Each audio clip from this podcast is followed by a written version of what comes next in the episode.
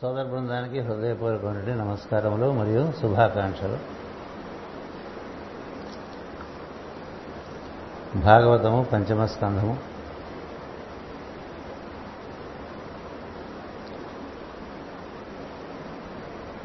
ప్రియవ్రతని వంశంలో పుట్టినటువంటి గైడ్ అనేటువంటి మహారాజు సాక్షాత్తు విష్ణు స్వరూపుడుగా అవతరించాడని చెప్పారు. విష్ణువు మన ఎందు పరిపూర్ణంగా అవతరణం చెందటం అంటే ఆపాద మస్తకం అంతా ఉండే చైతన్యం అంతా కూడా విష్ణువే నిండి ఉండి విష్ణువునందు తాను ఉండేటువంటి ఒక స్థితి. మనము మనమంతా మన సరస్సు నుండి పాదం వరకు మనమే ఆక్రమించుకుని కూర్చుని ఇది అక్కడ ఇక్కడ కొన్ని కొన్ని కేంద్రాల్లో విష్ణువుని దర్శించే ప్రయత్నం చేస్తాం.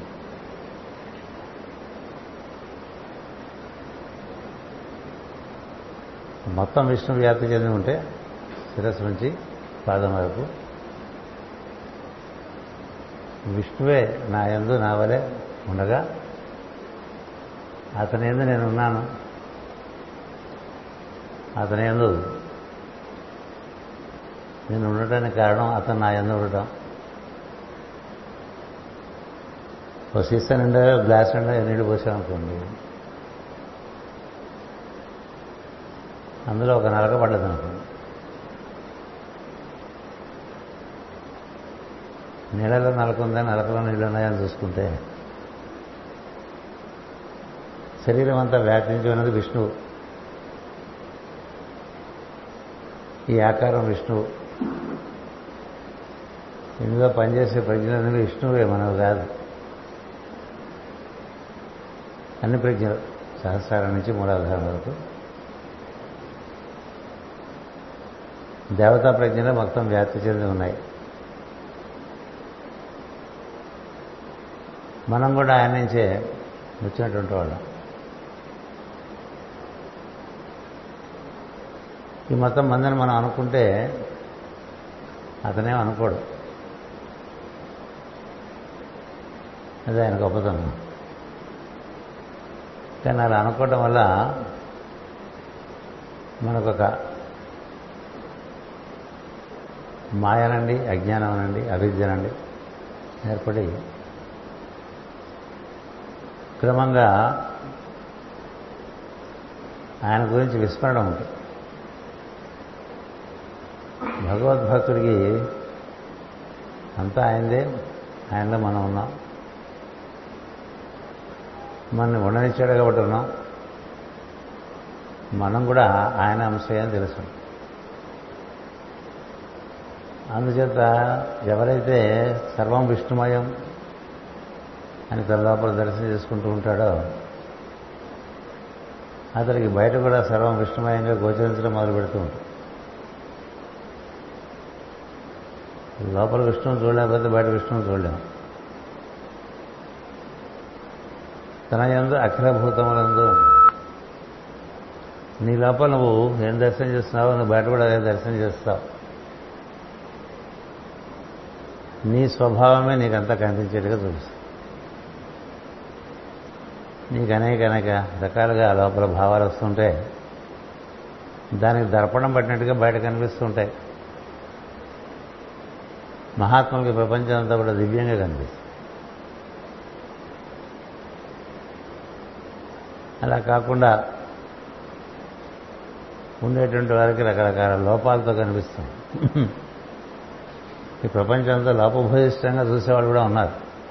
కదా? సృష్టిని విమర్శించే వాళ్ళు ఉంటారు. నువ్వు ఇలా చూస్తే ఇలా కనిపిస్తుంది ప్రపంచం. అంతా విషమయంగా గోచరించిన వాడికి అతని దర్శనం వేరుగా ఉంది.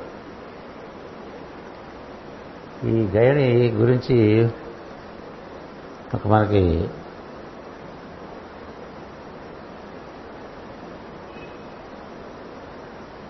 రెండే పేజీలు ఇచ్చారు. చాలు. రెండు వాక్యాలు ఇచ్చినా అర్థం చేసుకునేవాడికి చాలు. బ్రహ్మం మొదలు గడ్డి పరకలు పొదలు పూల తీగల వరకు అన్ని లోకముల జీవులను తృప్తి పొందించి అతను అందరి అంతర్యామి అయిన విష్ణువుని తృప్తిపరచని అన్నాడండి. చాలు ఒక వాక్యం మొత్తం జన్మకి సాధన సరిపో అన్నిట్లోనూ దాన్నే చూడాలి. చూడాలంటే అదిగే నీకు గుర్తుంటే కనిపిస్తుంది గుర్తు లేకపోతే కనిపిస్తుంది బ్రహ్మం గడిపొరక అంటే మ్యాక్రో టు మైక్రో చెప్పారు. ఏం చూసినా అదే ఇదిగా ఉందనేటువంటిది ఈ తత్వమే ఈ తత్వమే రకరకాలుగా రకరకాలుగా చెప్తూ ఉంటారు. మనకి అన్ని ఇతరతనే కనబడి ఊరికి మనం పెట్టుకున్న విష్ణు బొమ్మ తప్ప ఇక దేంట్లోనూ విష్ణు కనబడలేదనుకోండి గుర్తు రావట్లేదనుకోండి మనం ఏం చేసినట్టంటే మొత్తం గ్లాస్ నీళ్ళలో నలక కింద విష్ణువు నేను మిగతా అంతా ఇంకో రకంగా చూస్తున్నారు. దేన్ని చూడటం వల్ల నీకు ఆనందము వికాసము ప్రకాశము ఇలాంటి కలు కలుగుతాయో దాన్ని చూడకుండా ఏవో చూసి వాటికి పేర్లు పెట్టుకుని అది అది కదా ఇది కదా అని నాన్ విష్ణువుగా చూసామనుకోండి. నాన్ విష్ణు. నాన్ విష్ణువుగా కనిపిస్తుంది అనుకున్నది కనిపిస్తుంది. అందుకని ఎంతసేపు భాగవతం ఉంటే చెప్తూ ఉంటుంది.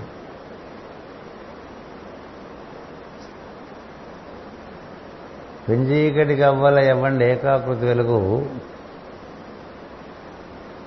పాశ్చాత్య దేశాల్లో వాడు in the beginning there was darkness అన్నారు. మనవాడు అలా చెప్పలే. ఆ డార్క్నెస్ వెనకాల ఉన్న వెలుగు.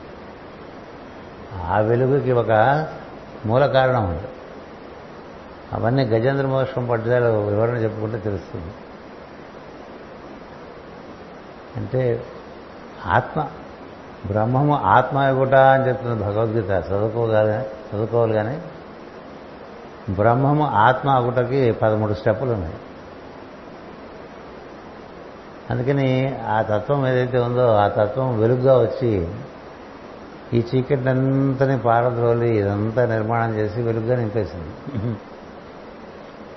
మనం కనుక అడవులన్నీ తీసేసి పల్లెలు పట్టణాలు నగరాలు నిర్మించుకున్నట్టుగా. అంచేత ఏర్పడిందంతా అడవి కాదు కదా. అంతా దాన్ని శుభ్రం చేసి వెలుగుగా ఏర్పడిపోయి ఆదిత్యులు సవితులు సూర్యులు వాళ్ళ మండలాలు. ఇలా ఏర్పడిపోయింది కదా. ఇదంతా మొత్తం ఆ వెలుగే అదే విష్ణువు వెలుగు. ఇది విష్ణు వెలుగంటే దాన్ని వెలిగించేవాడు వాడు కనుక ఉన్నాడు. నారాయణుడు అంటారు భాగవతంలో. వెలిగి ఎలా ప్రకాశిస్తూ ఉంటారు అందుచేత మనం భాగవతం వినేవాళ్ళం భాగవతం పఠించేవాళ్ళం భాగవత సాధన చేసేవాళ్ళం. ఏం చూసినా విష్ణు అనే గుర్తు రావాలి. ఇంకోటి గుర్తు రాదు రెండో విషయం దాని తర్వాత గుర్తెచ్చుకోవాలి అలా చూస్తే విష్ణువు తృప్తిపడతాడు లేకపోతే విష్ణువు తృప్తిపడడు. అది ఇక్కడ చెప్తున్నారు. నువ్వు ఎన్నిసార్లు విష్ణు సహస్రనామం చేసేది ఆయన ముఖ్యంగా అది ఎంత చూశావు. ఎంత విన్నావు? అది లేచిన దగ్గర నుంచి నీకు మెలకు రావటమే ఆయన నీలో మేల్కాంచడం. కదా? ముందు విష్ణువుని చూసిన తర్వాత వస్తుంది చూడండి.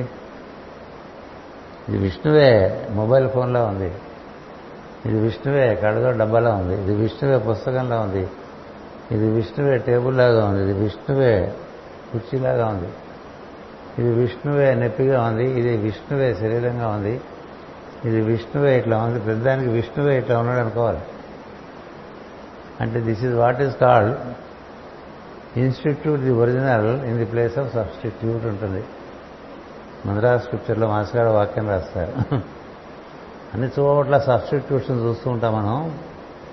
Let us institute the original which will give you a better revolution than the substitute that you see కదా? అంతేగా? వీడు కొడుకే అనుకుంటే అది సబ్స్టిట్యూట్ వాడు విష్ణువు కొడుకు రూపంలో ఉన్నాడు.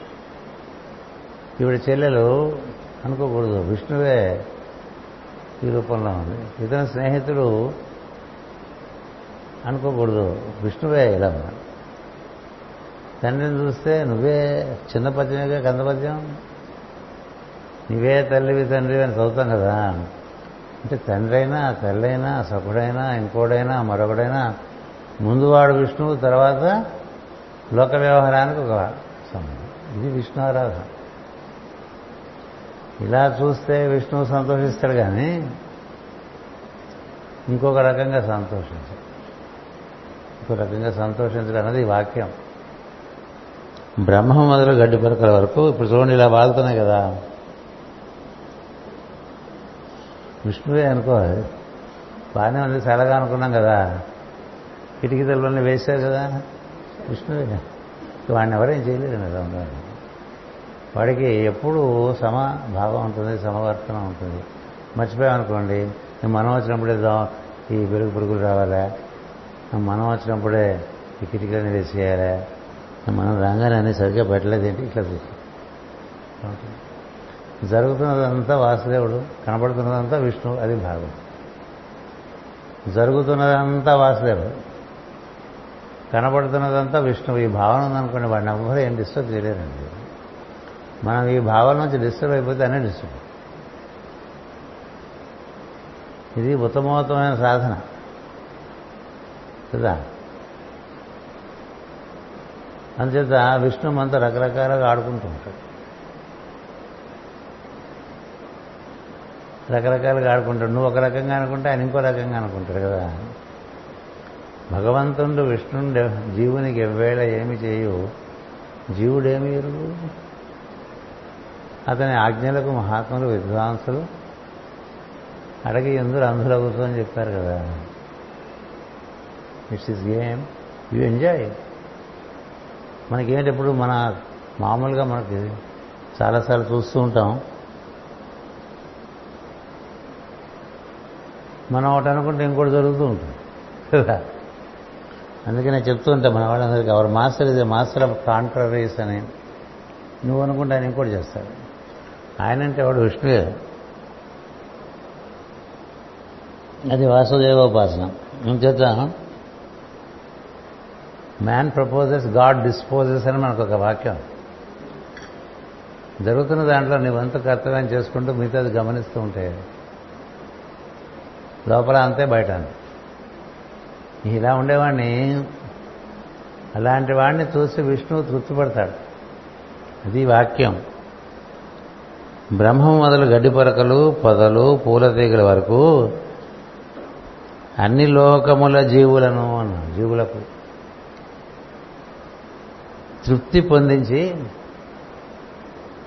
అతడందరి అంతర్యామి అయిన విష్ణువుని తృప్తిపరచనండి అంటే జీవుల్ని తృప్తిపరిస్తే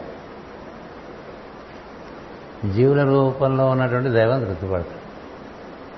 కదా? అక్కడ మొక్క ఎండిపోతుంది ఒక ఒక గ్లాస్ నీళ్ళు పోస్తే నువ్వు తింటుంటే ఒక కుక్క వచ్చింది అనుకో బిస్కెట్ దానికి ఇస్తే.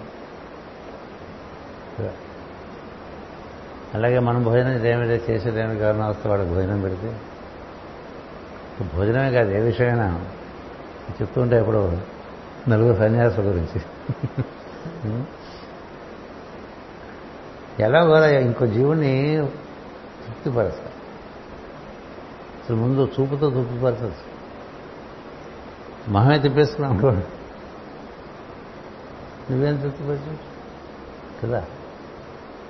ఇటువంటి చూసి ప్రసన్నవదనంగా ఉండొచ్చుగా ఏమీ పెద్ద కాస్ట్ ఏం లేదు దాన్ని లోపల లోపల రిజర్వేషన్స్ లోపల we can be why can be be pleasant in our countenance ఉండదు. పలకరించవచ్చు పళ్ళు చూపించవచ్చు ఉంటే కదా. అంచేత ఎదుటివాడిని తృప్తిపరిచేటువంటి పద్ధతి ఆ ఎదుటివాడెవడు? నారాయణుడే కదా మనకు చెప్పారు. నారాయణ వాసుదేవ విష్ణు స్వరూపం. అందుకని వేదవ్యాస దగ్గరికి అక్రుడు వస్తే మూడు రోజులు ఆయన వెయిటింగ్లో ఉండాల్సి వచ్చింది శిష్యులందరూ ఏదో రకరకాలుగా అక్రూడితో ఆడుకుంటున్నారు. ఎందుకంటే వాళ్ళకి తెలుసు అక్రూరుడు యొక్క పరిస్థితి. ఈయనకేమో వెయిటింగ్లో ఉండేవాళ్ళకి చాలా చిరాగ్గా ఉంటుంది. వెయిటింగ్లో చిరాకు పట్టడం ఎందుకు మంచి భావం చేసుకోవచ్చు మంచి పుస్తకం చదువుకోవచ్చు.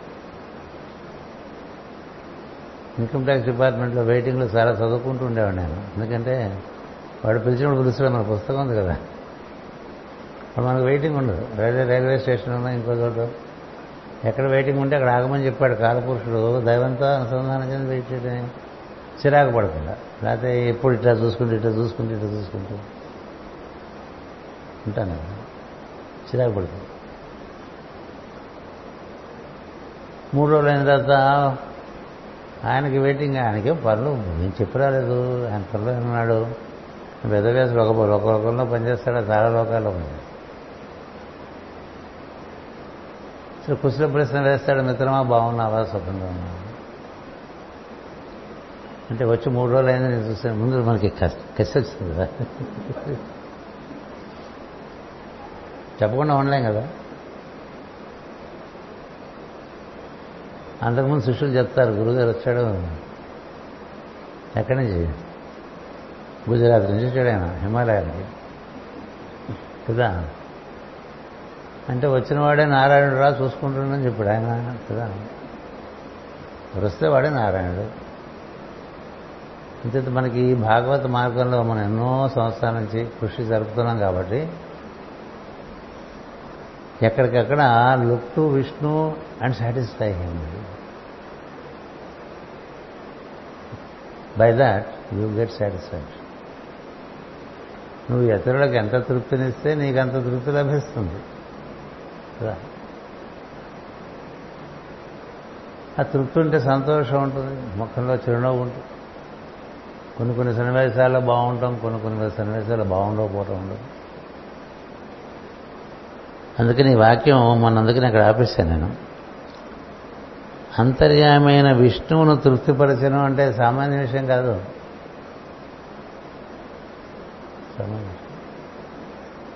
అది అతి చిన్న విషయం దగ్గర పెద్ద విషయం వరకు అన్నిటినీ ఆ విధంగా తృప్తిపరచాలి. ఎందుకని? అది విష్ణువు. దృష్టి ఉండాలి. దాంట్లో శ్రద్ధ పుడుతుంది భక్తి పుడుతుంది జ్ఞానం కలుగుతుంది రకరకాలుగా వచ్చేస్తుంది. పుస్తకాల్లోంచి రాదు జ్ఞానం. ప్రవర్తనలోంచి వస్తుంది జ్ఞానం గుర్తుపెట్టి ఆ వాక్యం నోట్ చేసుకో. జ్ఞానము పుస్తకముల నుండి రాదు ప్రవర్తన నుండి వస్తుంది. అంచేత అతను చాలా కాలం రాజ్యము చేశాను అతని భార్య పేరు జయంతి అన్నారు ఇలాంటి వాళ్ళు ఈ పేర్లన్నింటిలో కూడా అంతరార్థాలు ఉంటాయి. అట్లా ఉండేవాడికి జయం. భార్య అంటే స్వభావం కూడా చెప్పాను చాలాసార్లు ఒక ఐదారు నెలలు మనం నరదమైంది కూడా చెప్పు చెప్పుకున్నాం. అంచేత నీకు జయం ఎలా కలుగుతుంది? నువ్వు నీ ప్రవర్తన బట్టి జయంతి. వారికి చిత్రరథుడు స్వాతి అవరోధనుడు అని ముగ్గురు కొడుకులు పుట్టిరి. చిత్రరథుని భార్య పూర్ణ. వారికి సామ్రాట్ అని కొడుకు పుట్టాను. అతని భార్య పేరు ఉత్కళ. వారికి మరీచి అని వాడు పుట్టాను. అతని భార్య బిందుమతి. వారికి బిందుమంతుడు పుట్టాను. అతని భార్య సరఘ. వారికి మధువు పుట్టను. వాని భార్య సుమనస. వీరికి వీరవ్రతులను వీరవ్రతులు పుట్టాను.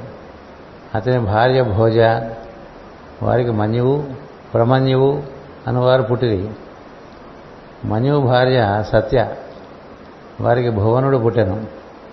అతని భార్య దోష వారికి త్వష్ట పుట్టాను. అతనికి భార్య రోచన వారికి విరజుడు పుట్టాను. అతని భార్య విశూచి అన్నాడు. ఒక బాబా మనకి నాన్ స్టాప్గా కొన్ని స్టేషన్లు కొట్టుకుంటూ వెళ్ళిపోయారు కదా? ప్రతి స్టేషన్ ఆగుతూ వెళ్తే భాగవతం అవ్వదు కాబట్టి అనకాపల్లి దాటంగానే ఎలమంచి ఆపలేదండి తుల్లు ఆపాడన్నట్టుగా కొన్ని కొన్ని సరాసరి రాజమండ్రిలో ఆపి ఇట్లా చేస్తారు కదా. అలా వెళ్ళకపోతే ఎక్కడ చెప్పుకొస్తారంతా అలా చెప్పుకుంటూ వెళ్ళిపోయారు. ఆ విరజనకు విశ్వచిక్కిని నూరుగురు పుత్రులు పుట్టినాయి వారందరూ శత్రువులను జయించిన వారు శత్రువులు అంటే ఇప్పుడు అంతఃశత్రువులే. అంతఃశత్రువులు ఉన్నంతకాలం బయట శత్రువులు ఉంటారు. కదా? ఎనిమీస్ బివేర్ అన్నాడు కదా గురుగారు. అది ఇప్పుడు అన్నాడు ఆయన. ఆ మాట ఎప్పుడో అనేసారు అన్న మాటలు మళ్ళీ అంటూ ఉంటారు. ఈయనే చెప్పాడు అట్లా చెప్పకూడదు తప్పది. ఎప్పుడు ఉంది జ్ఞానం. మా గురువు గారితోనే మొదలైపోయింది అనుకోకూడదు. ఎందుకంటే దక్షిణామూర్తిని ఒక ఆయన ఉన్నాడు. మా ఊళ్ళో కూడా ఉండేవారు ఒక ఆయన ఈ దక్షిణామూర్తి ఆయన అలా కూర్చుంటాడండి. ఎదురుగుండా నలుగురు కుమారులు కూర్చుంటారు. చిన్ముద్ర ఏమో మాట్లాడు ఆయనకి అందు వాళ్ళకి అందుపోతున్నా అందుతూనే ఉంటుంది జ్ఞానం. అక్కడి నుంచి సప్తర్షులు అక్కడి నుంచి ప్రజాపతులు అలా కోపలు మొత్తం విశ్వంలో ఉండే సమస్త గురు పరంపరలకు జ్ఞానం అందిపోతూ ఉంటుంది. ఎప్పుడు ఉంది జ్ఞానం. నేను ఎందుకంటే చెప్తూ ఉంటా సృష్టి మొదల నుంచి గురువులు ఉన్నారు. ఎందుకనే సృష్టి మొదల నుంచి జ్ఞానం? అందుచేత శత్రువులను వీళ్ళంతా జయించారంటే అంత శత్రువులను జయించు సాధనకై ఈ స్వర సమ్మేళనములు సామవేద సాంప్రదాయమును అభ్యసింపబడను అన్నారు. లోపల శత్రువులను జయించుకోవటమే సాధన బయట శత్రువులు ఎవరు లేరు. మనకు లోపల నిండా ఉన్నారు. ఇది కొంచెం తమిళగా మాట్లాడుకుంటే నిండా ఉందబ్బా అంటారు కూడా నిండా అంత శత్రువులు ఉన్నారనుకోండి ఇంక బయట ఎవరు కలే వాడే తినేస్తుంటారు లోపల. మన ప్లాట్ఫామ్ మీద అంతా వాళ్ళే ఉంటారు. In our minds platform if you have as many disagreeable things disagreeable persons disagreeable situations what kind of mind it is it is old Indian railway platform new Indian platforms చాలా బాగుంటున్నాయి కదా? అన్నీ అక్కడే ఉండేది సమస్త సృష్టి మనకి ప్లాట్ఫామ్ ఇది మరమూత్రాల దగ్గర నుంచి. కదా? అందుకని నీ మనసులో శత్రువులను జయించిన వాడు వంద మంది పుట్టాట సరే ఇవన్నీ మనకి వారి యొక్క పుత్రిక కూడా పుట్టాను ఆమె పుట్టిన వేళ సమస్త జనులను సంతోషపడిరి అన్నారు. సంగీత కళ వలన సాధకులు బ్రహ్మానందము అనుభవించు ఒక పరిస్థితి ఏర్పడింది అని రాశారు మాస్టర్ గారు. ఈ విరజుడు ప్రియవ్రతిని వంశమున చిట్ట చివరి వాడైన వంశమున చిట్ట చివరి వాడు వంశమున అలంకారమై శోభిలను ఇంద్రుని తర్వాత పుట్టిన విష్ణుమూర్తి వలె అతడు మహిమాన్వితుడయ్యాను ఈ వంశంలో చెట్ట వాడు బాగా వెలిగిపోయాడు అని. ఎవరి వంశం ఇది? స్వయంభవం నుంచి దిగివచ్చి అక్కడి నుంచి ఉత్తానపాదులు ప్రియవ్రతుడు. ఈ ప్రియవ్రతుడు వంశం ఇదంతా ఆ ప్రియవ్రతుడే స్వారోచిషుడు అని చెప్పా. అక్కడి నుంచి ఉత్తముడు తామసుడు రేవతుడు నలుగురు గురించి చెప్తారు ముందు. ఎన్ని పేర్లను గుర్తుపెట్టుకుంటాం? అసలే మనం కలియుగంలో ఉన్నాం మానవులం మనస్సు. ప్రధానమైన గుర్తుంటే సార్ అవకాశం పొంది గుర్తు తెచ్చుకుంటూ ఉండాలి. ఎంత జ్ఞప్తి పెంచుకుంటూ ఉంటే అంత లోపల చేతన శుద్ధి అవుతూ ఉంటుంది. ఇతర విషయముల గురించి కన్నా దివ్యమైన విషయములు ఎంత గుర్తు తెచ్చుకుంటే అంత వెలిగిపోతూ ఉంటుంది లోపల చేతన. శతనోద్ధారకుడు కదా విష్ణువు. శ్రీరమ సీతగాక నిజ నిజ సేవక జనంబు వీరవైష్ణవాచార జనంబుగాక. విరజానది గౌతమిగాక. వికుంఠమున్నారయ భద్రశైల శిఖరాక్రమ కాక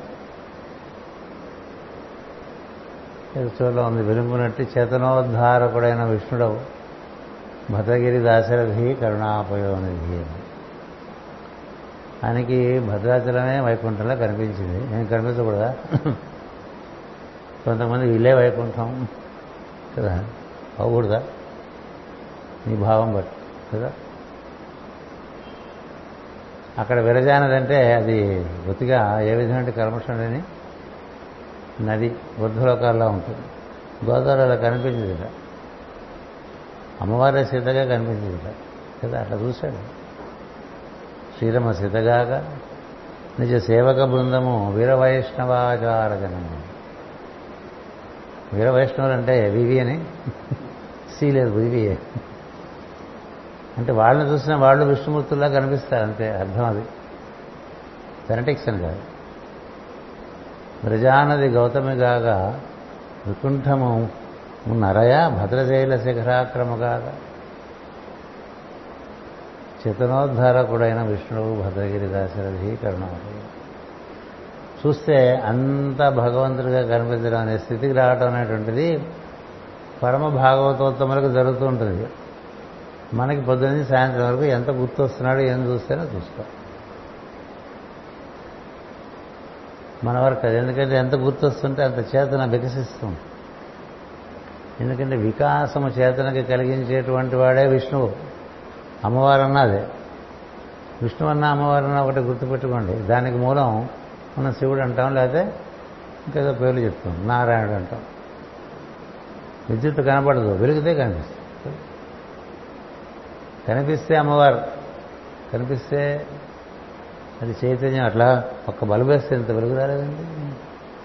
కదా? చీకట్లో చిన్న దీపం పెడితే బోళ్ళు కాంతి బలం వచ్చేస్తుంది. ఎక్కడి నుంచి వచ్చింది? దాంట్లో ఉంది. సహజంగా ఉంది. అందుచేత మనం ఎంతసేపు ఇలా విష్ణు దర్శనం చేస్తున్నాం అనుకోండి అన్నిట్లో. చేస్తుంటే మనలో చేతన బాగా పుంఖాలు పుంఖాలుగా విచ్చుకుంటూ ఉంటుంది. లేకపోతే అన్నీ ముడుచుకుపోతూ ఉంటాయి. అందుచేత ఈ విధంగా ఈ వంశం గురించి వివరించేశారండి. ఇది చెట్టు చివరి కొంచెం రీతి తిని గోవా తిప్పేశారు. మనకు కూడా ఒక రకంగా సుఖంగానే ఉంది. ఎందుకంటే ప్రధాన ఘట్టాలు మనకి బాగా లోపల ఆకలింపై స్థాపితం అయిపోవాలి. ఇట్లు వివరించిన సుఖయోగిని చూచి పరీక్షిత సంతోషముతో తాను విష్ణు కథా శ్రవణం వలన పొందిన పరవశత్వమును తెలియజేస్తూ ఇట్లు ప్రశ్నించాడు ఆయన చూడండి ఆయన ఒక పక్క. ఎప్పుడు వస్తుందా అని చూడలే కదా? ఏది? డెత్ అది. డెత్ ఓరియంటెడ్గా లేడుగా పరీక్షిత్తు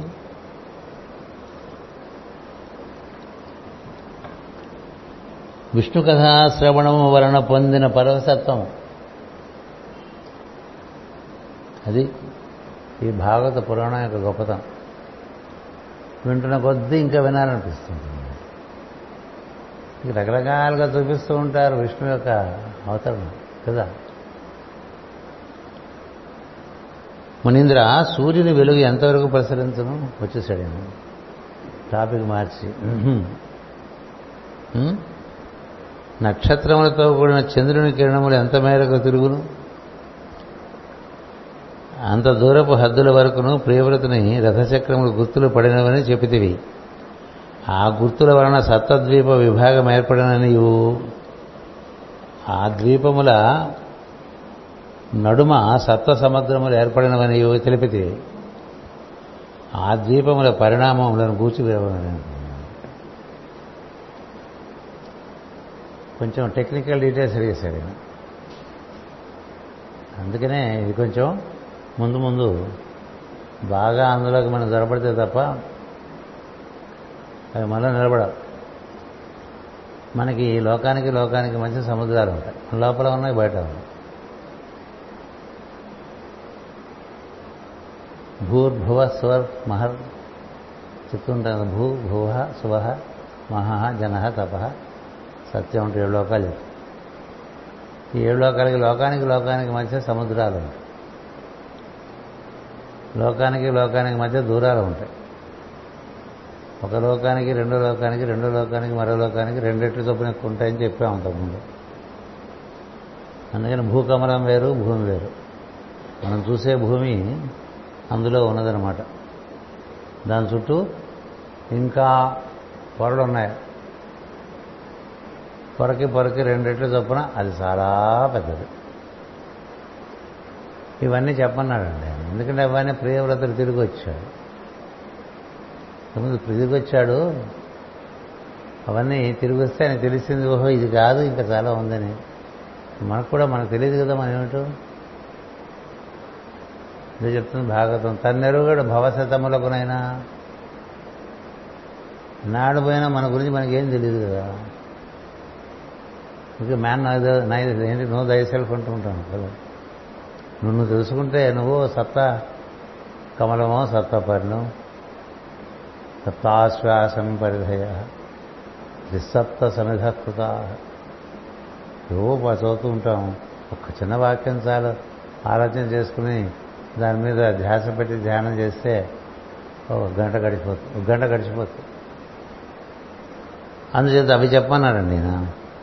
ఈ ద్వీపములు భౌతికములైనను శ్రీహరి భౌతిక దేహ రూపములుగా ధ్యానింపబడినప్పుడు స్థూల ఫలితమునసగు చిత్తము సుష్వత్వము పొంది నిర్గుణమై ఆత్మజ్యోతి అయిన వాసుదేవుని యందు నిలబడను.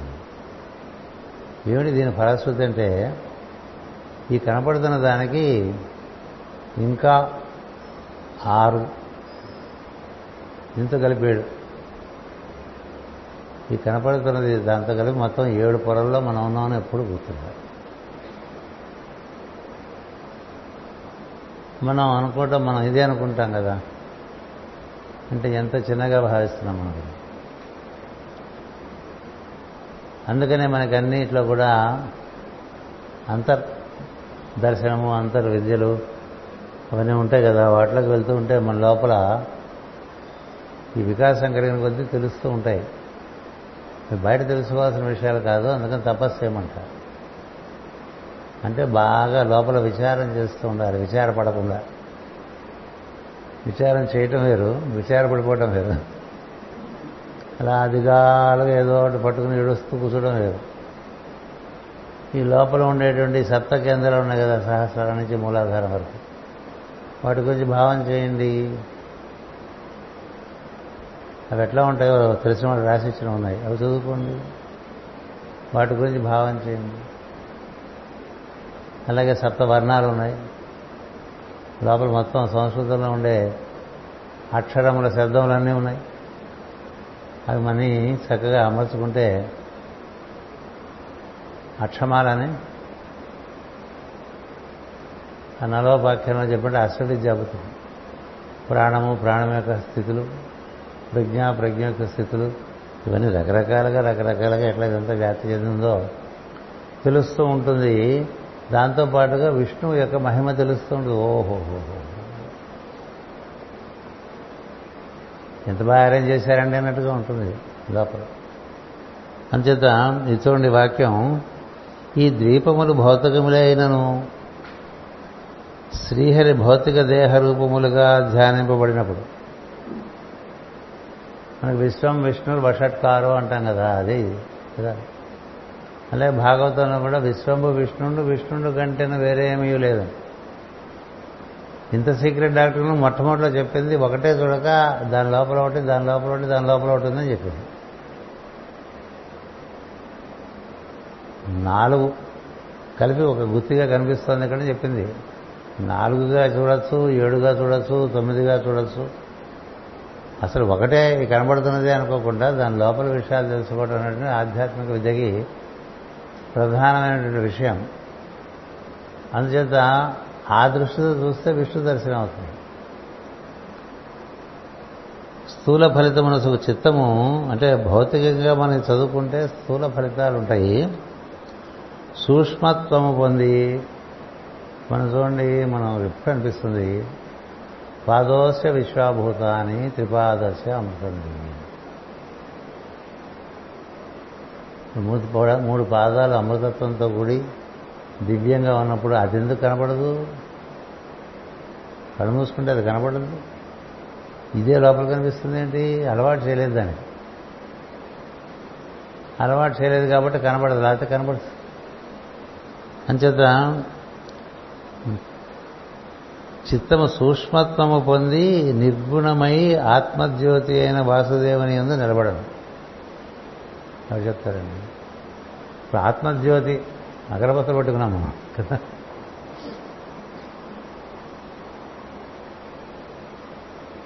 ఎంత ఉదాత్తమైన భావనతో అగరత్తులకి ఆత్మజ్యోతిని పేరు పెట్టారండి మాస్టర్ గారు. ఎందుకని అందులో పదార్థం అంతా ఆత్మ సంబంధించిన విషయం కదా. ద్రష్ట ఒక రకంగా చూస్తారు మిగతా వాళ్ళు ఇంకో రకంగా చూస్తారు అంతే కదా. కూడా ఇంకో పేరు పెడతారు. పెట్టినవాడు ఉద్దేశం అది. శివరంజన్ అనుకుంటాం. అది ఉన్నాయి కదా. సుగంధ. సుగంధం పుష్టివర్ధనం. వచ్చేయాలి అట్లా భావాలు. అన్ని దివ్యమైన నామాలు పెట్టుకుని పిచ్చి పిచ్చిగా మనం పిలుచుకుంటున్నాం అనుకోండి. అది. జరగకూడదు కదా? మంచి పేరు పెట్టుకుని ఆ పేరుతో పిలవకుండా ఇంకో పేరుతో పిలిస్తేట మన పాతకాలంలో అటువంటి ఆచారాలు ఉండేవి. చిట్టి పొట్టి నాని పండు. ఏంటిది?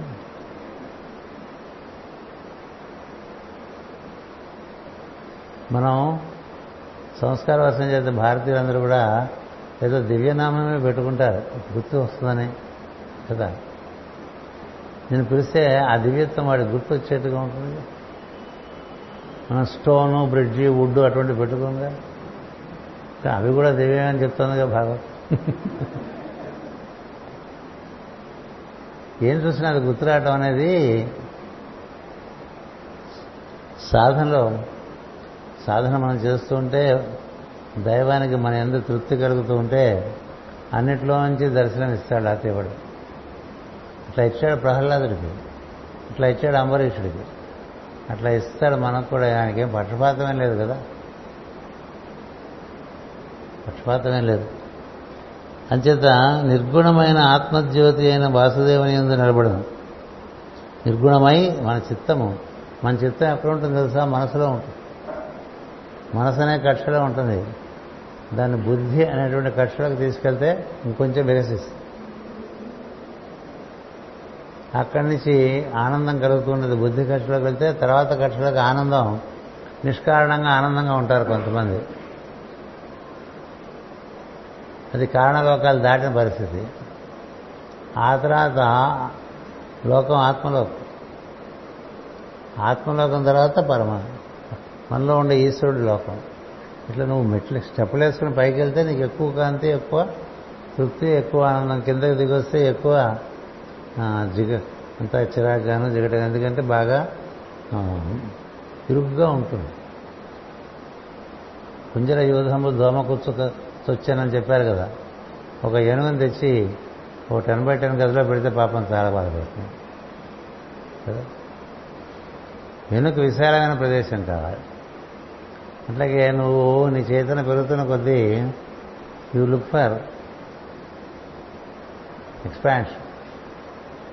ఆ వికాసానికి ఆ వ్యాపారానికి తగ్గట్టుగా పెరుగుతూ ఉంటుంది.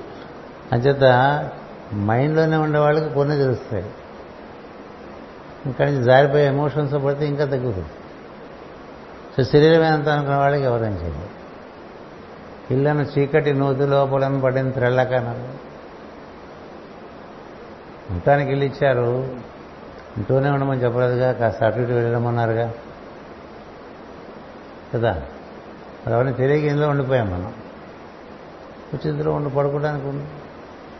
పడుకోవడానికి ఎక్కువ చూడక్కర్లా ఇందులో. సరే ఊరికి చెప్పిన విషయాలు చెప్పుకోవడం ఎందుకు కానీ బోధగతి కలగాలి నువ్వు కొంచెం నీ చేతనకి బోధగతి కలిగితే దానికి ఎక్స్పాన్షన్ వస్తుంది. దానికి ఎక్కువ దర్శనం అవుతుంది. ఎక్కువ వినబడుతుంది. ఎక్కువ కనబడుతుంది. ఎక్కువ గ్రహింపు ఉంటుంది. అదే భగవంతుడు చెప్తాడు భగవద్గీతలో. ఇదంతా బుద్ధిగ్రాహ్యమైన విషయం కానీ మనోగ్రాహ్యం కాదు సుమా ఇంద్రియాలకు అందదు అని చెప్పాడు. ఎక్విప్మెంట్లో కొంత మార్పు రావాలిరా. ఈ ఎక్విప్మెంట్తో అదంతా నువ్వు చూడలేమని చెప్తాడు. చిన్న చిన్న పదాలే ఉంటాయి ఇక్కడ. బుద్ధిగ్రాహ్యం బుద్ధిలోకి మనం పెరగడానికి మార్గాలు ఇస్తారు. ఇట్లా చూస్తుంటే అది ఎలాగ నెమ్మది నెమ్మదిగా అట్లా పెరుగుతూ వచ్చి నీకు ఎక్కువ గ్రహింపు ఎక్కువ ఆకలింపు పెరగదు ఎప్పుడు అలాగే ఉండిపోతే అట్లా బుద్ధి? పాతికేళ్ళకి నుంచి కింద ఎట్లా ఉన్నాం? ఇప్పుడు అట్లాగే ఉన్నాం అనుకోండి. మీరు ఏం మారలేదండి అలాగే ఉన్నారంటే సంతోషించకూడదు. కదా? పైన మారకుండా ఉంటే గొప్ప విషయం. సివివి గారు చెప్పారు ఫిగర్ చేంజ్ లేకుండా మార్చేస్తాను లోపలంతా కదా మరి పెద్ద విషయమైనా ఏం చేస్తాడు అతను? తెలియదు అని చేస్తా నువ్వు బయట మారపో ఎలా ఉన్నా లోపల బాగా అలా జరుగుతుంది. అంచేత ఆత్మజ్యోతి అయిన వాసుదేవుని ఎందు నిలబడిన కనుక వివరింపుము అన్నాడు. ఈయనే చెప్పాడు ఇప్పుడు ఆ గోళం అక్కడ వదిలేసావు ఏదో కథ చెప్పుకొచ్చేసావు నాకు. మొదట్లో ప్రియవ్రతులు కథప్పుడు గోళాలు తిరగడం అని చెప్పాడు. అక్కడ దాపేసి ఆయన మనసు అంతా చెప్పుకొచ్చాడు.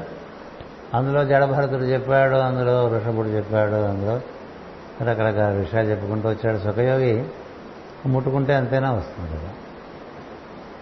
మొన్నే స్మరణ చేశాం మనం.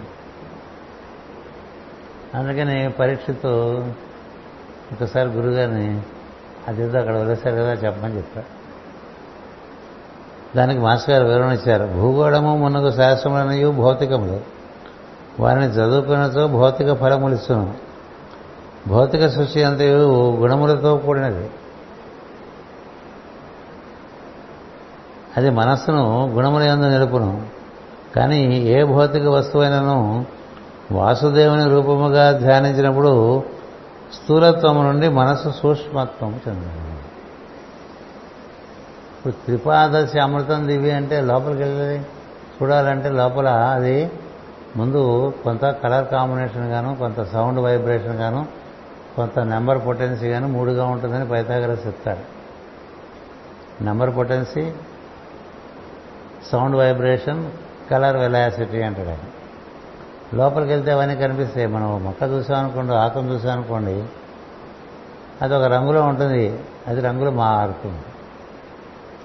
ఆకు పుట్టిన దగ్గర నుంచి పడిపోయే లోపల రకరకాల రంగులు మారుతాయి. ఆ కళలు. తర్వాత ఒక్కొక్క చెట్టుకి ఈ ఆకులు కానీ పువ్వులు కానీ వాటి యొక్క రెక్కలు ఒకే విధంగా నమూనాలు విసుకుంటూ ఉంటాయి. ఒకే నమూ మందారం అంటే ఎట్లా వెచ్చుకుంటుంది మల్లె అంటే ఎట్లా వెచ్చు అట్లా ఎందుకు వెచ్చుకోవాలి? ఒక ప్యాటర్న్ ఉంటుంది దాని విశ్వకర్మ. లోపల నుంచి చేస్తూ ఉంటాడు. ఒక నెంబర్ ఉంటుంది దాన్ని కబురుడు అంటారు. ఐదు ఐదు దళములతో మందారం ఉంటుంది. అట్లాగే ప్రతి దానికి తులసి దళం అంటే నాలుగు. బిడవ దళం అంటే మూడు. అట్లా వస్తాయి అవి. వాటి రంగులు అలాగే వస్తాయి. వాటి ఆకారాలు అలాగే వస్తాయి. వాటి యొక్క గుణములు వాటి యొక్క సువాసనలు అలాగే ఉంటే మారవు. అవి చూస్తే నువ్వు ఈ స్థూలాన్ని పట్టుకుని సూక్ష్మాన్ని చూసినట్టు అవుతుంది కదా? సో పుస్తకాల్లో కలరు సౌండ్ నెంబరు అని చదువుకున్నావు అనుకో వీటితో రిలేట్ కాలేదనుకో నీకేం తెలియదు అందరి చేతులకి ఐదే ఐదే వేళ్ళు పెట్టి కదా? హస్తాలకి ఐదు వేళ్ళు పాదాలకి ఐదు వేళ్ళు ఏంటి ఐదు ఐదు ఐదు పిచ్చా? ఎందుకు ఐదు పెట్టాడు? ఎందుకు ఐదు పెట్టాడు? ఈ దృష్టి రావద్దు. అందుకని ఈ మనకు ఉండే దాంట్లోంచి ఆకారము అంటే సింబల్ అంటారు. వర్ణము రంగు శబ్దము. ఆ శబ్దానికి సంబంధించిన అక్షరములు దానికి సంబంధించిన అంకెలు. ఏం తెలిసినాయండి? అదే అకల్టిజం గట్టిగా నోరు తెస్తే ముప్పై రెండు పళ్ళు వస్తాయి కదా ఉంటే. ముప్పై రెండు ఎందుకు పెట్టాడు?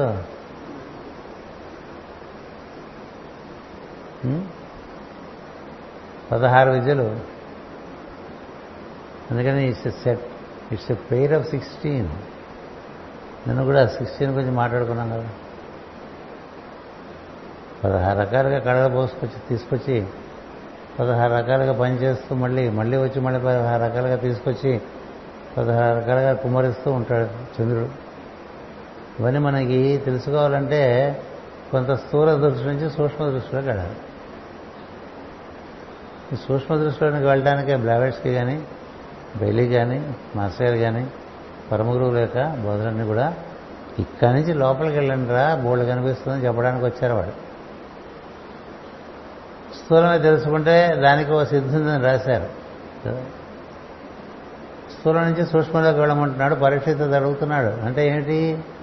ఈ సీకింగ్ ఫర్ అక్కాల్ విజ్డమ్ అనుకోవాలి మనం. కదా? కానీ ఏ భౌతిక వస్తువునైనా వాస్తవమైన రూపముగా ధ్యానించినప్పుడు స్థూలము నుండి మనసు సూక్ష్మత్వం నందును. గుణములను అంతర్యామి గుణములుగా ధ్యానించినప్పుడు నిర్గుణ తత్వము సిద్ధించును. అయినను అది శూన్యముగాక పూర్ణమనబడు వాసుదేవ తత్వముగా అనుభవింపబడును.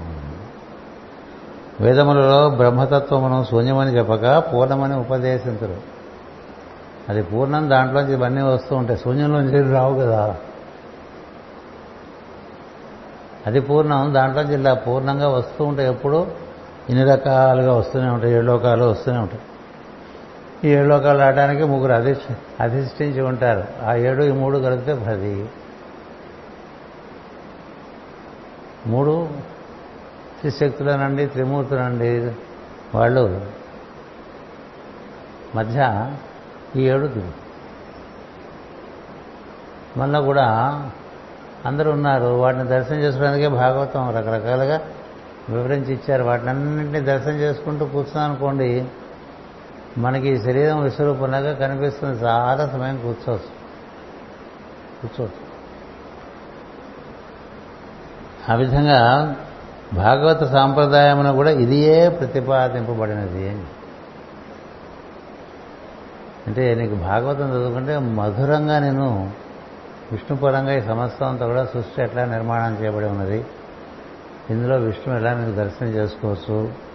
గడ్డి పరక దగ్గర నుంచి బ్రహ్మ వరకు చేసుకోవచ్చు అని చెప్తున్నాడు. అందుకని మొట్టమొదటి రెండో అధ్యాయంలో చెప్తాడు. నువ్వు చూస్తున్నది నువ్వు వింటున్నది నన్నే. అన్నిట్లోనూ నన్నే సేవించు ఆ విధంగా చెప్తాడు వాక్యం బ్రహ్మ బ్రహ్మదేవుడికి నారాయణుడు. అంచేత ఇట్లు ప్రశ్నింపగా సుఖయోగేంద్రుడు వివరించుట ప్రారంభించి ఇట్లనను. రాజా వినుము ఈ సముద్రములను సప్తద్వీపములను తొమ్మిది వర్షములు కూడా అంతర్యామి యొక్క మాయావైభవములే. అంటే మనకి మామూలుగా బాగా టైం బాగుంటే పూర్వకాలం అన్ని గూడలో కూడా ఒక అద్దాల మెడ పెట్టారు ప్రతి దేవాలయం దగ్గర ఒక అద్దాల గది కదా? అద్దాల గదిలోకి వెళ్తే నువ్వు ఎట్లా మల్టిప్లై కనిపిస్తావు? ఇటు చూసినా నువ్వే అటు చూసినా నువ్వే ఇటు చూసినా నువ్వే వెనక్కి చూసినా నువ్వే పైకి చూసినా నువ్వే కిందకు చూసినా నువ్వే అంతే కదా? నేనే అనుకుంటారు కదా. అట్లా ఆయన అద్దాలు పోటీగా అటు ఇటు అటు ఈ పైన కింద అన్ని పక్కల అటు ఆరు పక్కల అద్దాలు పెట్టుకున్నాడండి. ఆయన మధ్యలో ఉన్నాడండి. ఇటు చూసినా నువ్వే నీకు కనిపించినట్టు ఇటు చూసినా ఆయన రిఫ్లెక్ట్ అయిపోతుంటాడు అందులోకి. అందుకని అద్దాలు తీసేస్తే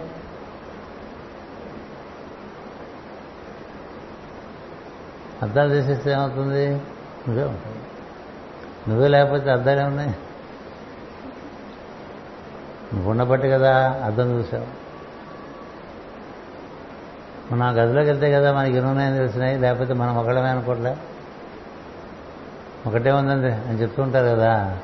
ఒకటే అన్ని రకాలుగా కనిపిస్తున్నాడు అంటానికి ఊరికే ఒక ఒక ప్రక్రియగా మనకి అది పెడతారు అంటారు కదా అసలు దక్షిణామూర్తి స్తోత్రంలోనే ఉంటుంది. విశ్వంతా విశ్వం అంతా కూడా అట్లా దర్పణాలు వేసుకుంటూ వెళ్ళిపోయారు.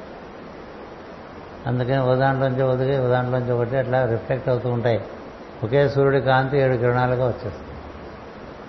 ఏడు కిరణాలు అది ఆదిత్యుడి నుంచి సవిత్రమూర్తికి సవిత్రమూర్తి నుంచి సూర్యుడి దగ్గరికి సూర్యుడి నుంచి మన దగ్గరికి మూడు రకాలుగా వచ్చేసరికి త్రిసప్త సమధ కృతాహ అన్నారు. మరి నువ్వు అంతకుముందు నుంచి ఉన్నావు. మరి నీ నెంబర్ ఎంత? ఒకటి కన్నా ఎక్కువ. ఒకటి కన్నా తక్కువ సున్నా కన్నా ఎక్కువ అన్నారు. అదో అది పూర్ణం. నువ్వు అందులోంచి వచ్చావు. అంచేత సున్నా కన్నా ఎక్కువ ఒకటి కన్నా తక్కువ twenty one plus divided by three అన్నారు. అట్లా చెప్పాడు పైథాగరస్. మన ఋషులు త్రిసత్వ సమధకృత అని మూడేళ్ళు ఇరవై ఒకటి తయారు చేసి అందులో ఒక పురుషుడు దిగాడు అని చెప్తారు. మరి మనకి ఇలాంటివన్నీ దర్శనం అవ్వాలనుకోండి మనలో కూడా మూడు ఉన్నాయి త్రిపురాంతకుడు త్రిపురాసురుడు త్రిపురాలు ఇవన్నీ చెప్తాం కదా ఎక్కడున్నాయి అవి? ఈ మూడు అనుసంధానం చేస్తే లోపల ఉండేటువంటి అసురులు చచ్చిపోతారు. అది కదా మనకి శివపురాణం చెప్తూ ఉంటుంది. ఏమిటది? శిరస్సు అంతా కూడా అది వజ్రంతో చేయబడినటువంటి పురంట. పురస్ అంతా కూడా బంగారంతో చేయబడినటువంటి పురం. ఉదర విత్తానం కేంద్రంతో కూడా కంచో ఇతర ఏదో అది మూడు. ఈ మూడు అనుసంధానం చెందితే లోపల శిరస్సు నుంచి మూలాధారం వరకు కాంతి అలా దిగిపోతే ఇంకంత. ఇంక లోపల ఏ విధమైనటువంటి అసత్వం ఉండడానికి అవకాశం ఉండదు. చీకటి ఉండడానికి అవకాశం ఉండదు. ఈ మూడు అట్లా ఎలా అవ్వవు ఇప్పుడు. సృష్టిలో ఆ మూడు అయిపోతే కలిసిపోతాయి. మనలో ఆ మూడు ఎలా అయిపోతే ఆత్మజ్ఞానం. అందుకనే మనకి శిరస్సు ఉరస్సు ఉదరం అని చెప్తూ ఉంటాయి ఇప్పుడు కనీసం పొట్ట దాటి బతకమని పొట్టకూటికై పుట్టితమని సరిపెట్టి నిద్రపోకండి. పుట్టినందులకు రంగని తెలిసిన పురుషార్థం సుమ్మండి అని మా చిన్నప్పుడు ఎప్పుడో పాట ఉండేది. రంగడంటే పాండురంగడు కదా కాంతి అని రంగడంటే ఇట్టయ్యి అనుకోకండి. మనకి మనకేమైందంటే స్థూలంతో బాగా అనుసంధానం చెందటం వల్ల అలా ఉంటే కానీ రంగడం ఒప్పుకోము. ఇంకో రకంగా రంగ నిలబడకూడదా? ఎప్పుడు అట్లాగే ఉండాలి? నడుం పట్టేసిన వాళ్ళు. విష్ణుమూర్తి అంటాడు నిలబడే ఉండాలి. ఏవో మనకి అంతా భౌతికం చేసుకున్నాం. చిత్తం భౌతికంతో బాగా అనుసంధానం చెందటం వల్ల భౌతికం కన్నా సూక్ష్మమైన విషయాలు ఎందుకు గ్రహణం? గ్రహించే శక్తి తగ్గిపోతుంది. ఇంకా గ్రాస్ ఇంకా గ్రాస్ ఇంకా గ్రాస్ అయిపోతూ ఉంటాం ఇక్కడ అడుగుతున్నది ఏంటంటే lift me up lift me up into other planes relate to this earth and relate me to them అని అడిగాడు ఆయన. ఏ భాషలో అడిగాడో మాకు తెలుసు తెలియదు నేను ఇంగ్లీష్లో ఉన్నాను కదా. బహుశా సంస్కృతంలో అడిగాడేమో కదా? ఆయనను నాకు దానికి ఆయన చెప్పారంటే ప్రశ్నించగా ఈయనన్నారు అన్ని మాయా వైభవములే వారిని సంపూర్ణముగా వివరించి చెప్పుట ఎవరికి సాధ్యముగా. మొట్టమొదటి వాడు తెలియాలి మనకంతా తెలియదు అని తెలియాలండి. ఎవరికైనా మనకంతా తెలియదు మనకి తెలిసినంత వరకు త్రికరణ శుద్ధిగా చెప్దాం అనుకోవాలి. సూతుని సోనకాది ముందు అడిగితే వాళ్ళు ఆయన అదే చెప్పాడు. మీరు కృష్ణుడి గురించి అడిగారు ఆకాశం గురించి ఎంత చెప్పగలం? నాకు తెలిసినంత చెప్తాను. అంతే సుమండి అని చెప్పాడు. అదే కృష్ణ అనుకోబోకండి ఆయన నేను చెప్పిందే కృష్ణ అనుకోబోకండి మీ మేధస్సులోంచి మీరు ఇంకా సంపాదించుకోండి నాకు తెలిసిన చెప్తాన్నాడు. ఎందుకు ఆయన అడిగారు?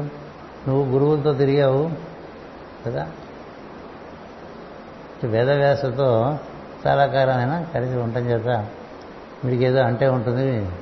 వీడి దగ్గర నుంచి విందామని కదా. గురువుగారితో సమకాలికంగా ఉండే వాళ్ళందరి దగ్గరికి వాళ్ళ కొన్ని కొన్ని విషయాలు తప్పకుండా తెలిసి ఉంటాయి కదా. ఆవిడ చెప్తే విందాం అనుకునే వాళ్ళు ఎంతమంది ఉంటారు? ఉండరు. చాలామంది.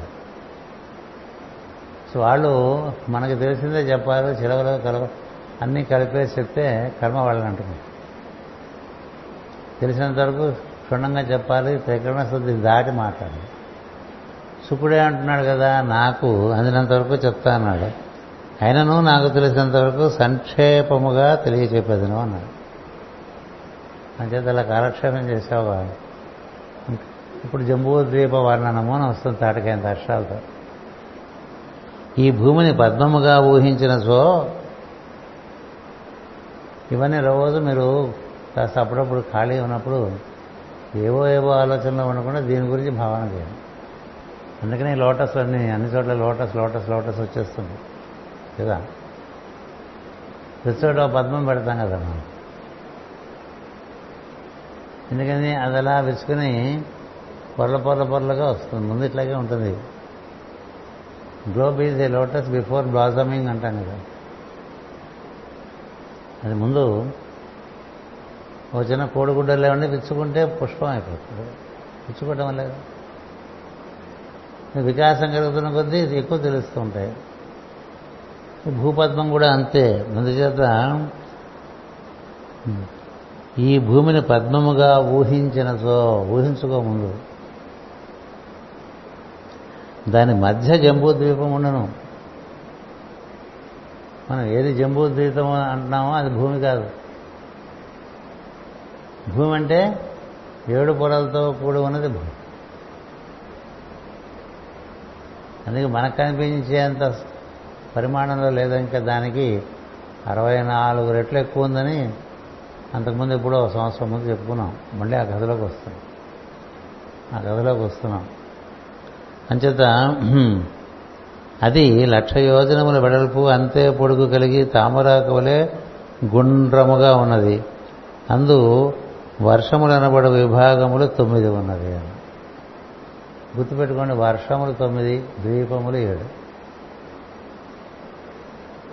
వర్షములు తొమ్మిది ద్వీపములు ఏడు. ద్వీపములు అంటే ఇట్లా ఏడు అరల్లో ఉంటాయి ఏడు కోశములుగా ఉంటుంది ఏడు కోశముల పద్మం. ఆ చుట్టూ ఉండేవి తొమ్మిది ఇలా ఒక్కొక్కటి ఒక్కొక్కటి ఉంటుంది సరే అవి తొమ్మిది.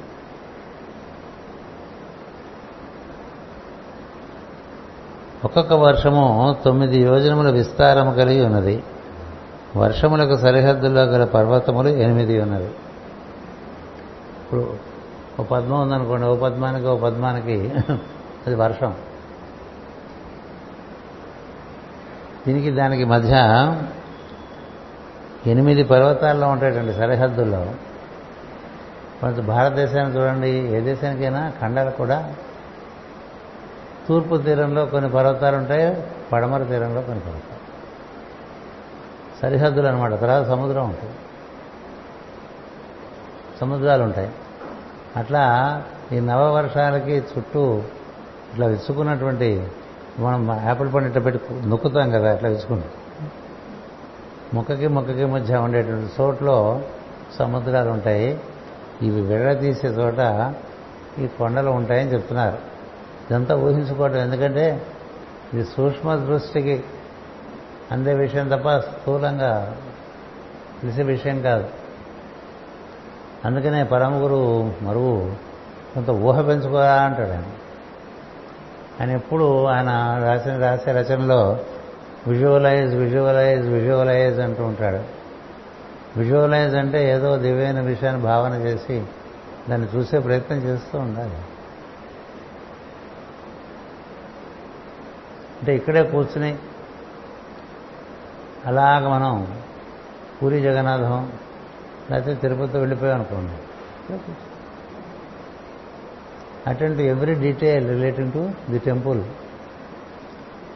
consciously moving to the temple ఒక్కొక్క ద్వారం దాటుకుంటూ లోపలికి వెళ్ళు. ఎవరు ఉండవు రష్ ఉండదు. నువ్వే కదా?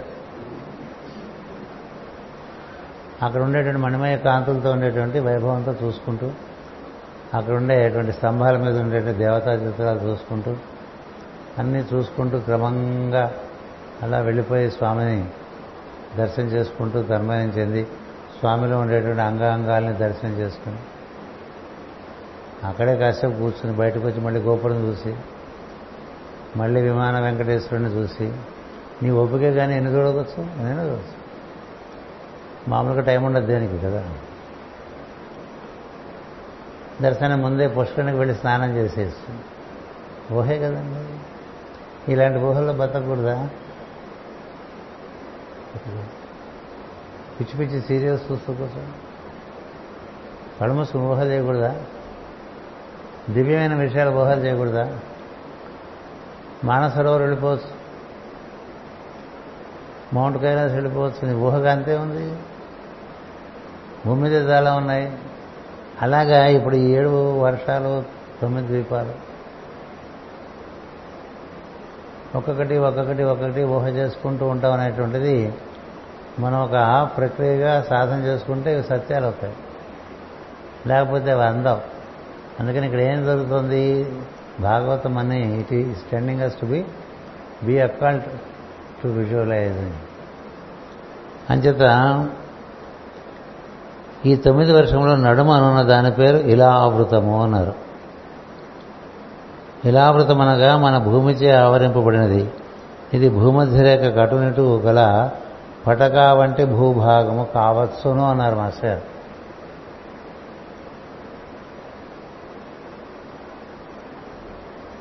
ఎందుకని మన భూమి చుట్టూ ఈ ఈ ద్వాదశ రాశులు గ్రహాలు తిరుగుతూ ఉంటాయి కదా. అదో పటకాలే తిరుగుతూ ఉంటాయి. అంతవరకు వ్యాప్తి ఉంది మనం చూసే భూమి నుంచి అంతవరకు అక్కడ నాలుగవ పొర ఉంది. సరాస నాలుగవ పొర ఎందుకు చెప్పారు? అది డిమార్కెటింగ్ పాయింట్ ఎందుకని? నాలుగంటే పైన మూడు కింద మూడు. అందుకనే మనం ఆవాహన చేసేప్పుడు అక్కడికే ఆవాహనం చేస్తాం. నాలుగు. నాలుగో రాశి అనుకుంటే హృదయం కర్కరాశి సింహరాశి ఉదర వితానం దాని నడుమ సువర్ణమయమైన మేరు పర్వతం ఉన్నది భూమధ్య భూమధ్యరేఖ ఒక వృత్తముగా భావింపగా దాని కేంద్రమైన బిందువు నుండి ఉత్తర ధ్రువము వరకు గల దండము వంటి భాగమే మేరువు. ఇది భూ పరిభ్రమణకు ఇరుసు వంటిది అని ఇది మనకి ధ్రువోపాఖ్యానంలో చెప్పుకోవటం అయింది మర్చిపోవటం కూడా అయింది. కదా? చెప్పుకోవటం అయింది మర్చిపోవటం అయింది. ఎందుకంటే అక్కడి నుంచే నీకు ఊర్ధముఖంగా దారి ఉత్తర ధ్రువానికి దొరుకుతుంది. నీలో ఉత్తర ధ్రువం అంటే నేను సరస్సు దాటి వెళ్ళిపోతాను అంతవరకే దిగాడు ఉత్తాన పాదుడు అని చెప్తారు. మిగతా తయారు తయారు చేశారు తర్వాత అని చెప్తాడు. ఉత్తాన పాదం అంటే లేపిన పాదము గలవాడు అని అర్థం. ఇలా ఉంటుంది. నిలబడతాడు ఒక కాలు మీద ఒక కాలు ఇలా. అవన్నీ అక్కడ చదువుకున్నాం. అది పట్టుకునే ధ్రువుడు దిగి వస్తాడు. ధ్రువుడు తపస్సు వల్ల దక్షిణ ధ్రువం వరకు ఏర్పడిపోతాడు నారాయణుడు. అందుకని ఈ కథలన్నిటికీ కూడా ఇంటర్ కనెక్టివిటీ చాలా ఎక్కువ. ఇదే ధ్యాసలో ఉండేవాళ్ళకి ఇది అందుతుంది ఈ ధ్యాసలో లేకపోతే అందదు. మొన్న పెట్టుకోండి హృదయం నుంచి పైకి ముందు ఉద్ధంగా ఒక రేఖ పెట్టుకో. పెట్టుకుంటే నువ్వు నీ ఉత్తర ధ్రువానికి వెళ్ళిపోతావు ఇది నీ నాలుగవ. విజ్ఞానమై కోశం అంటాం అక్కడ గుర్తుపెట్టుకోండి జ్ఞానం కావాలనుకున్నవాడు తన ఎందు దర్శిస్తే కానీ సృష్టి దర్శనం కాదు. బయట చూద్దాం అనుకున్న వాళ్ళకి సృష్టి దర్శనం. లోపల దర్శనం బట్టి బయటది అనుసంధానం జరిగి పిండాండ బ్రహ్మాండ సమన్వయం అనేటువంటి ఒక దర్శనం అది. షడ్ దర్శనాలు ఉన్నాయి. ఎప్పుడో వీలుంటే చెప్పుకోలేదు షడ్ దర్శనాల్లో ఇదొకటి. నీ ఎందరిది ఎలా ఉందో చూస్తే అది సృష్టి ఎందు ఎలా ఉందో నీకు తెలుస్తుంది. ఎందుకంటే నువ్వు సృష్టికి ప్రతీకగానే భగవంతుని ఏర్పాటు చేశావు. భగవంతుడి రూపం ఎలాంటిదో నీ రూపం కూడా అలాంటిదే. విరాట్ పురుషుడు ఎందు ఏమున్నాయో మన ఎందు కూడా అన్నీ ఉన్నాయి. అందుకని ఇక్కడి నుంచి ఏం చేయాలి? చెప్పిన ప్రతి విషయాన్ని ధ్యానం చేయాలి. చేస్తూ ఉంటే దర్శనాలు అవచ్చు ఇప్పుడు మాస్టర్ గారు ఇట్లా ఉండి ఉండొచ్చు అంటే మనం ఎక్కువ దాని గురించి నిర్ధారణగా ఇట్లాగే ఉంటుంది అని చెప్పకూడదు. పైగా యోజనాలు అంటే అది ఎంతో అప్పటికి తెలియదు తెలియదని చెప్పి ఎన్నో చోట్ల రాశారు మాస్టర్ గారు. ఈ యోజనాలు అంటే ఒక్కొక్కళ్ళు ఒక్కొక్క రకంగా చెప్పారు ఏది సత్యం కాదు ఇంతవరకు అని చెప్పారు. ఎన్ని చోట్ల రాశారు ఆయన? అందుకని నీ ఊహే ఇంకా. అందుకని మరో మహర్షి అందరూ ఊహించరా? You start guessing and then start imagining and then get in to visualization అందుకని మనకేం చెప్తారు ఇక్కడ ఏదో ఒక కమలం ఉందని ఊహించి అది వికసిస్తున్నట్టు చూడు అని చెప్తారు ఇక్కడ ఏదో ఒక జ్యోతి గాలికి రెపరెపలాడకుండా నివాత జ్యోతి. అంటే గాలిచే స్పృశింపబడని మొగ్గ వంటి ఒక కాంతిని దర్శనం చేయమని చెప్తారు. లేకపోతే భూమధ్య మధ్య ఒక సూర్యుని యొక్క బింబము ఉదయిస్తున్నట్టుగా ధ్యానం చేయమని చెప్తారు. ముందది ఊహే తర్వాత క్రమంగా అది సత్యం అని తెలుస్తుంది అందుకని ఇక్కడ ఈ తొమ్మిది వర్షముల నడుమన ఉన్న దాని పేరు ఇలా వృతము ఇలా వృతము ఐలాపురి ఇలాంటివి చెప్పుకుంటూ ఉంటాం ఇలా. ఇలావృతం అంటే ఫోర్త్ స్టేట్ అనమాట మన ఫోర్త్ సెంటర్ ఏంటి? హార్ట్. ఇది నాకు తెలిసింది చెప్తున్నా. మీరు ఆలోచించండి. అక్కడ అది భూమధ్యరేఖ అని. భూమధ్యరేఖకి రెండు డైమెన్షన్స్ ఉన్నాయి. ఒకటి బొడ్డు మించి తిరుగుతుంటున్నట్టు దాని పై భాగం ఉదర వితానం పైన. ఇది పటకాలాగా తిరుగుతుంది. మనకు ఎట్లా కనిపిస్తుంది. భూమి గ్రహాలన్నీ మన చుట్టూ తిరుగుతున్నట్టు. మనం సూర్యుడు చుట్టూ తిరుగుతూ ఉంటాం. ఈ వలయంలో అన్నీ తిరుగుతూ ఉంటాయి. ట్రాఫిక్స్ అంటాం బెల్ట్ సో అక్కడ ఇలా వృత్తం ఉంది. దాని నడుమ సువర్ణమయమైన మేరు పర్వతం ఉన్నది. అంటే ఇలా ఉన్న దాంట్లో నడుమ పాయింట్ తీసుకుంటే మేరు పర్వతం అక్కడి నుంచి అలాగా అదే సుషుమ్న నాడి ఇంకో రకంగా చెప్పుకుంటే నచికేతుడు యముడు చెప్తాడు బోళ్ళు కిందకు పోతూ ఉంటారా వందలు నా నాళ్ళు ఒక్కటే కాంతివంతంగా ఊర్ధముఖంగా వెళ్తుంది. దాన్ని పట్టుకుని వెళ్ళిపోరా అని చెప్పి. ఎంత బాగుంటుంది తెలుసా? చదువుకోగానే. నేను చెప్తుంటేనే ఆయనకి దర్శనం అయిపోతుండేదండి నచికేతుడికి. ఆయనకి ఎంత ఆనందం ఎముడికి ఊరు ఊరు ఊరు చెప్తుంటేనే వీడికి దర్శనం అయిపోతూనే తర్వాత నీకు కనబడుతోందని కూడా నాకు తెలుస్తోందని చెప్తారండి గురువుగారు. ఈయనకి ఆనందం ఆయనకి ఆనందం. మరి అలాంటి విషయాలన్నా చదువుకుంటే బాగుంటుంది కానీ. కదా? అందుచేత భూమధ్యరేఖ వృత్తము ఒక వృత్తముగా భావింపగా దాని కేంద్రమైన బిందువు నుండి ఉత్తర ధ్రువం వరకు గల దండము వంటి భాగమే మేరు దండము. ఇది భూ పరిభ్రమణకు ఇరుసు వంటిది అన్నారు. అంతే కదా? అది ఇంతకొస్తే కింద కిందకు కూడా వెళ్తుంది. దాని చుట్టూ అందుకనే భ్రమి ఇవన్నీ కథలు వస్తాయి మనకు ముందు. భ్రమి అని కన్యను పెళ్ళి చేసుకున్నాడు అంటారు. ఆ పేర్లన్నీ ఈ ఈ ప్రవర్తనలకు సంబంధించినవే పేర్లన్నీ. దీని చుట్టూను గల ఉత్తరార్ధ భూగోళమును తామర మొగ్గ వలె ఊహింపగా మేరువు దాని బొడ్డుగా ఊహింపవలను ఇంకో ఊహ మళ్ళీ ఇంకో క్లాస్లో చేసుకున్నాం. ఎక్కువ అయితే కన్ఫ్యూజ్ అయిపోతాం. సమయం కూడా ఎందుకు దాటిస్తుంది కదా? ఇట్లా ఎన్ని డైమెన్షన్స్ ఫర్ అవర్ విజన్ ఉన్నాయి చూడండి ఇది ఒకటి చాలుగా? ఈ పూటకి.